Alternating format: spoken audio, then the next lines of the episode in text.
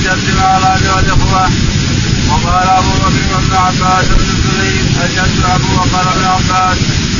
يا بني آدم واتبعت ملة آبائي إبراهيم وإسحاق ويعقوب ولم يذكر ولم ولم يذكر أن أحدا قال فأبا بكر في زمانه وأصحاب النبي صلى الله عليه وسلم متوافرون وقال ابن عباس ابن ابن ابن دون إخوتي ولا ارث أنا إلا ابن ويذكر عن عمر وعلي وابن مسعود وزيد اقابيل مختلفة الله الرحمن الرحيم وعلى اله وصحبه اجمعين يقول رحمه الله كتاب كان ذلك كتاب الفرائض يقول رحمه الله باب مراد الجد مع الاخوه مع الاب والاخوه مع الاب والاخوه الجد يجد مع الاب والاخوه ما ما يقاتل ولا يصير ياخذ بقيه المال قاسم الإخوة بهن إذا لم يعد القسم عليهم بالاذى فياخذ واحيانا يأخذ الثلث كاملا وليس عنه نازلا بحاله الثلث كامل وليس عنه نازلا بحاله أحيانا في الباقي واحيانا يقاتل. ثلاث حالات له مع الإخوة. سؤال يقول البخاري رحمه الله حدثنا وقال ابو بكر قال أبو بكر وابن عباس إنه أب يعني يسقط الإخوة. كان أب معناه ما ما ما يجمع الإخوة. يسقط الإخوة لأن الأب يسقط الإخوة. فرأي أبو بكر الصديق رضي الله عنه وابن عباس وغيره من الصحابة أنه أب يسقط الإخوة.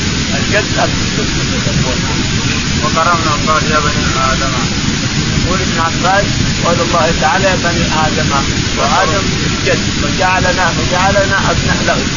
جد أبناء لآدم. وهو جد جد جد جد بعيد عنه فلذلك ابن عباس يوجه يا بني آدم يعني ان الجد اب ينزله منزله الاب نعم.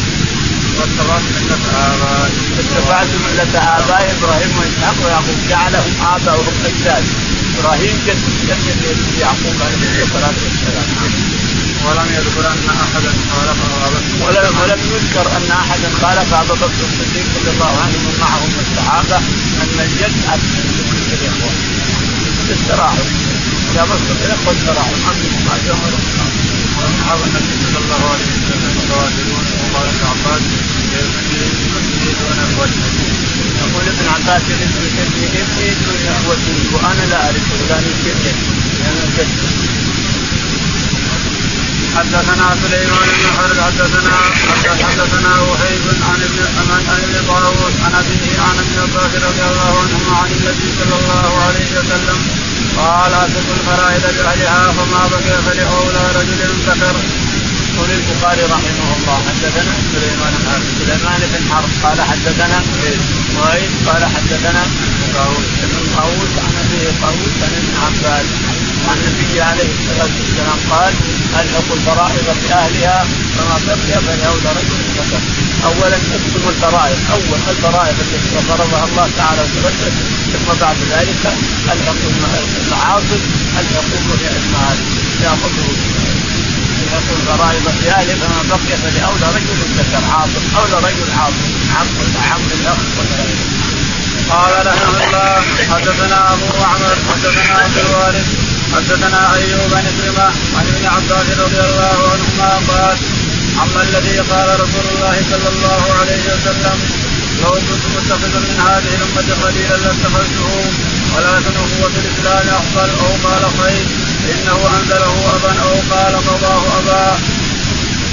يقول البخاري رحمه الله حدثنا أبو معمر أبو معمر قال حدثنا عبد الوارث عبد الوارث قال حدثنا أيوب أيوب السختياني قال عن عن عكرمة عن ابن عباس رضي الله تعالى عنه أن النبي عليه قال أما الذي قال أما الذي يعني يستثنى قول النبي عليه الصلاة والسلام لابي بكر استمني بمنزله هارون من موسى لا ما هو هذا؟ لا تعالى متخذ لو كنت متخذا قليلا اتخذت بكر قليلا ولكن قوه الاسلام ما معنى هذا انه جعله اب وجعله اخ ولا يرد في هذه الكلام في هذا الكلام ما يرد باب ميراث الزوج مع الولد وغيره حدثنا محمد بن يوسف عن ورقاء عن ابن ابي نجيح عن عطاء عن ابن عباس رضي الله عنهما قال كان المال للولد وكانت الوصية للوالدين فنسخ الله من ذلك ما أحب فجعل للذكر مثل مثل حظ الأنثيين وجعل للأبوين لكل واحد منهما السدس وجعل للمرأة الثمن والربع والربع وللزوج الشطر والربع يقول البخاري رحمه الله حدثنا باب ميراث الزوج باب ميراث الزوج مع مع الولد وغيره. مع الولد وغيره. يعني مع الابن وغيره. يقول حدثنا محمد بن يوسف. محمد بن يوسف. قال حدثنا الورقاء الورقاء قال حدثنا عن ابن عن ابن أبي نجيح. قال عن عطاء عن عطاء بن أبي رباح. عن عن ابن عباس. عن ابن عباس رضي الله عنهما قال كان المال للولد.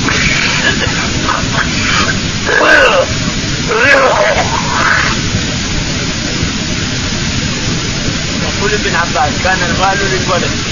قبل نزول الايات آيات الفرائض. كان الناس يعطون الولد المال كله. إذا مات ميت اخذ أخذ ولده المال كله ولا يأتي منه شيء ولا يأخذ. لكن لما نزلت آيات الفرائض صار للذكر مثل حظ الانثيين معه أخته ترث يرثه. ياخذ سام تأخذ سامين إلى اخره. فنصح الله ذلك ما احب فجعل لك فنصح الله من ذلك ما أحب فجعل لك نسخ رب العالمين تعالى وتقدم أنه جعل للولد سام وللبنت سامين وللبنت للولد سامين وللبنت سام للولد سام وللبنت هذا باب ميراث المرأة والزوج مع الولد وغيره. حدثنا قتيبة حدثنا الليث عن ابن شهاب عن ابن المسيب عن أبي هريرة رضي الله عنه أنه قال قضى رسول الله صلى الله عليه وسلم في جنين امرأة من بني الحيان فقد ميتا بغرة عبد أو أمة ثم إن المرأة التي قضى عليها بالغرة توفيت فقضى رسول الله صلى الله عليه وسلم بأن ميراثها بأن ميراثها لبنيها وزوجها وأن العقل على عصبتها. يقول البخاري رحمه الله حدثنا باب ميراث المرأة والزوج مع الولد. باب ميراث المرأة والزوج مع الولد. يعني أن الزوج يأخذ مع مع الولد يكون في ولد المرأة تأخذ الثمن والرجل يأخذ الربع إلى اخره يأخذ هذا هذا وياخذ هذا هذا فهذا له كذا مع الولد وهذا له كذا مع الولد. كذا يقول حدثنا قتيبة. قتيبة. قال حدثنا الليل الليل قال حدثنا عن شهاب قال عن ابن المسيب. عن ابن المسيب سعيد قال عن ابي هريرة. عن عن ابي هريرة. أبي هريرة رضي الله عنه قال أنه قال قضى رسول الله صلى الله عليه وسلم في جنين امرأة من بني الحياة. يقول قضى الرسول عليه الصلاة والسلام في جنين امرأة من بني الحيان امرأتين تضاربتا فقامت واحدة أخذت حجر وضربت بطن المرأة وهي حامل فأسقطت جنينها. فمات الجنين وماتت المرأة. مات الجنين وماتت المرأة. فقضى على عليها على على ضربت عاقلتها. على عاقلة هي على عاقلتها. والميراث لورثتها لأنها ماتت الميراث لورثتها والعقل الهدية يعني على عاقلتها عاقلتها. لأن اللي ضربت هذه بالحجر ماتت أيضا. فجعل ميراثها لأولادها وجعل عاقلتها على عصبتها العصبه ما تعصب العم وأولاد العم وأبناء العم والإخوة وأبناء الإخوة وأبناء العم. هذول يدخلون العصبه لأنهم عصبوا الإنسان. كأن عصابة رأس. عصبوه من كل جهة. يعني أداروا به الإخوة وأبناء الإخوة والأعمام. وأبناء الأعمام عصبوه الانسان كأن عصابة رأس. اسمه عصبه باب ميراث الأخوات مع البنات عصبه حدثنا بشر بن خالد حدثنا محمد بن جعفر عن شعبة عن سليمان عن إبراهيم عن الأسود. قال قضى فينا معاذ بن جبل على عهد رسول الله صلى الله عليه وسلم النصف للابنة والنصف للاخت ثم قال ثم قال سليمان وقضى فينا ولم يذكر على عهد رسول الله صلى الله عليه وسلم. يقول البخاري رحمه الله باب ميراث الأخوات مع البنات. الأخوات مع البنات الاخوات يكون بنات فهن معهن معصبات. الأخوات صرن عصبه مع البنات. فإذا صار هناك بنت وأخت فالبنت لها النصف والاخت لها النصف عقبه البنت لها نصف ميراث فرضا وهذه لها تعصيب لها النصف تعصيبا حدثنا حدثنا عبد بن خالد. خالد قال حدثنا محمد بن جعفر. محمد بن جعفر قال حدثنا شعبة شعبه قال سليمان. سليمان قال عن إبراهيم. عن إبراهيم النقعي قال عن الأسود. عن الأسود بن يزيد النقعي أيضا قال قضى فينا معاذ. قال قضى فينا معاذ بن جبل على أهل رسول الله ان نسبه للاب ونسبه للاخت قال قضى عن معاذ بن جبل رضي الله عنه في زمنه أن للاخت والنصف والنصف للبنت مات انسان عن بنته واخته فالنصف ونصف للبنت ميراث فرضا والنصف الآخر للبنت عصبة إلى آخره وقال سليمان قضى فينا ولم يدخل على عهد رسول الله صلى الله عليه وسلم. يقول قضى فينا ولم يكن على عهد رسول الله عليه الصلاة والسلام معاذ بن جبل مسعود لا يقضون إلا بقضاء الرسول عليه الصلاة والسلام. قال رحمه الله حدثني عمرو بن عباس حدثنا قال حدثنا عبد الرحمن قال حدثنا سفيان عن ابي عن أبي قيس بن زيد قال عبد الله لأمضين فيها بقضاء النبي صلى الله عليه وسلم أو قال قال النبي صلى الله عليه وسلم للابنة النصف وللابنة الابن السدس وما بقي فللأخت.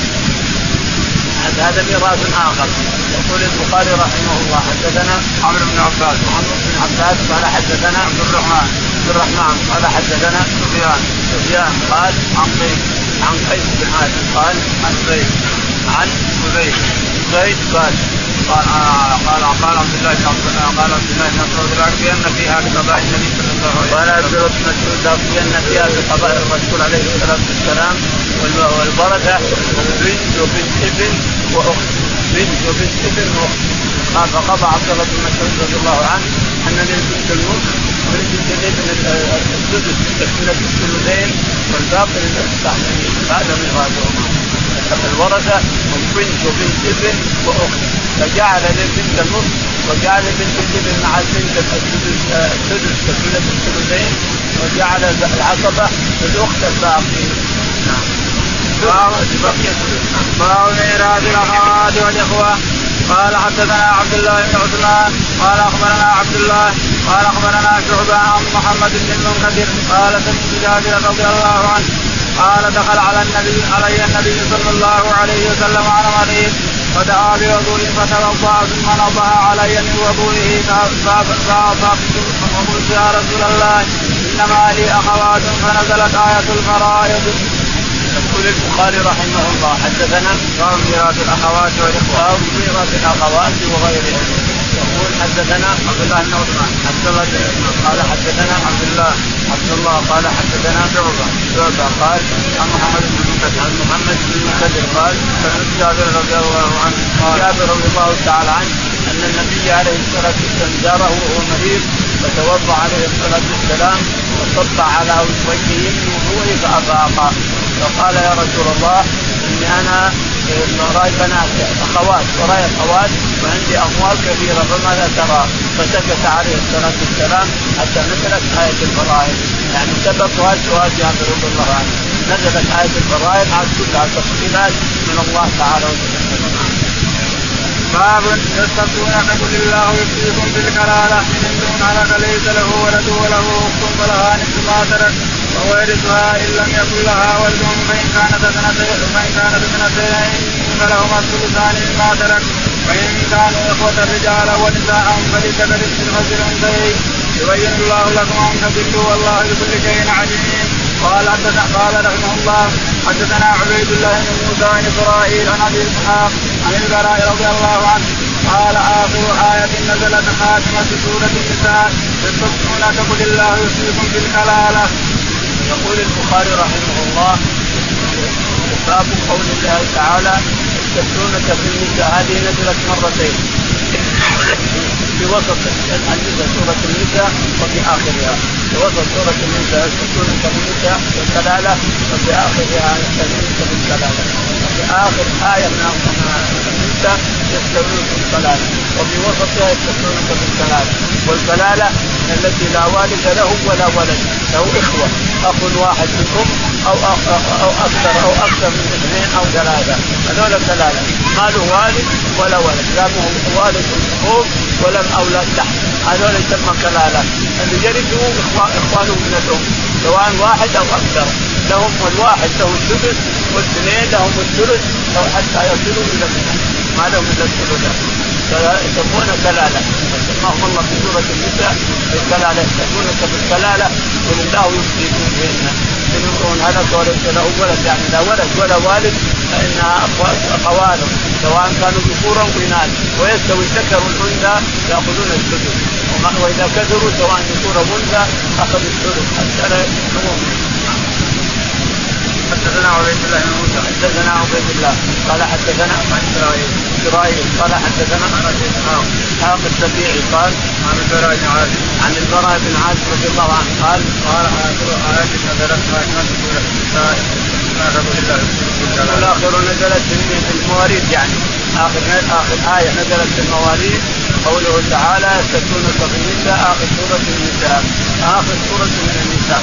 وفي وسط النساء أيضا. في وسط سورة النساء يستفتونك في الكلاله وفي آخر النساء يستفتونك في الكلاله والاخر آية نزلت في يعني في المواريث هي آخر يستفتونك في النساء. وإلا فاخر القرآن قوله تعالى في آخر سورة البقرة أو سورة البقرة.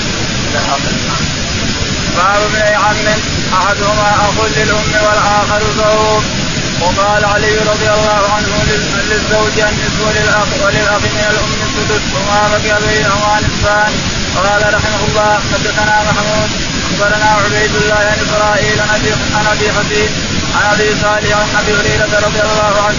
قال قال رسول الله صلى الله عليه وسلم أنا أولى بالمؤمنين من أنفسهم فمن مات وترك مالا فماله فماله لموالي العتبة ومن ترك كلا أو ضياء فانا وليه فليدعى له الكل العيال. يقول البخاري رحمه الله باب باب ابن عم احدهما اخ للابن والآخر زوج باب ميراث باب ابن عم عم أحدهما اخ للام عيال عم أحدهما اخ لام مع أنه ابن عم. الثاني زوج مع أنه ابن عم. اخو لام مع أنه ابن عم والثاني زوج مع أنه ابن عم. يقول البخاري حدثنا قال علي رضي الله عنه قال علي رضي الله عنه الزوج الزوج له النصف. والاخ والأخ لأم له السدس لأنه أخ من وين كان ابن عم. وما بقى بينهما وما بقي يتقاسمانه مرة ثانية يعني الا بالرد الرد لا يوجد عند أحمد رحمه الله. كتاب الرد لا يوجد إلا عند الإمام أحمد رحمه الله. الشافعي ما عنده رد. إذا بقي ما عنده رد يروح إلى بيت المال؟ الباقي يروح إلى بيت المال. لكن الإمام أحمد إذا بقي شيئا قسمنا الفرائض وقسمنا العصبات وبقي شيء زائد يرد عليه. يرجع اليهم يقول يوم كميراثهم الأول. فالفرائض فرائض والعصبه عصبه إلى آخره. حدثنا محمود حدثنا محمود قال حدثنا عبيد الله. عبيد الله قال حدثنا عن اسرائيل اسرائيل قال أبي حفيظ عن أبي حفيظ قال عن أبي صالح عن أبي صالح قال عن أبي هريرة رضي الله عنه عن أبي هريرة رضي الله عنه أن النبي عليه الصلاة والسلام قال أنا أولى المؤمنين بأنفسهم. النبي عليه الصلاة والسلام جعل نفسه أب لأمته. أب لأمته عليه الصلاة والسلام. أنا أولى المؤمنين بأنفسهم. من ترك مالا فلورثته خلاص ما في شغل ومن ترك دينا أو ضياعا فعلى على بيت المال يعني عليه عليه الصلاة والسلام. يعني يمكن بيت مال وهذا إلى يوم القيامة. لا يجوز لأحد أن يحكم هذه الشريعة. من مات وعليه وهو غني خلاص ورثته ومن مات وعليه دين بشرط أن يكون الدين انفقه على زوجته أو عياله أو أبوه وامه أو شيء من هذا. انفقه في حلال. أنفق هذا الدين بحلال واستدانه بحلال ينفق على زوجته أو عياله أو أبوه. فإن كان كذلك فإنه حينئذ يسدد الدين من بيت مال المسلمين. ولا يجوز ينفق على عياله وعلى زوجته وعلى أبوه. لا لا يجوز منه شريعة الإسلام. لا يحل منه شريعة الإسلام. فبيت المال يقوم بكذلك قال حدثنا قال حدثنا أمية بن قبطان قال حدثنا يزيد بن زريع عن عبد الله بن داوود عن عن ابن عباس رضي الله عنهما عن النبي صلى الله عليه وسلم قال الحق الفرائض باهلها فما تركت الفرائض فلأولى رجل ذكر. يقول البخاري رحمه الله حدثنا أمية بن بسطام ها؟ أمية بن بسطام أمية بن بسطام قال حدثنا يزيد بن جرير يزيد بن زريع قال حدثنا الروح. الروح قال عن عبد الله بن طاووس عن عبد الله بن طاووس عن ابي طاووس عن عن ابن عباس عن ابن عباس رضي الله عنه أن النبي عليه الصلاة والسلام قال الحق الفرائض نعم. باهلها وما بقي في اولى رجل ذكر عبقر باب ذوي الأرحام. اللهم اهدنا فيمن هديت وعافنا فيمن عافيت وتولنا فيمن توليت اللهم توفنا من امين وارحمنا.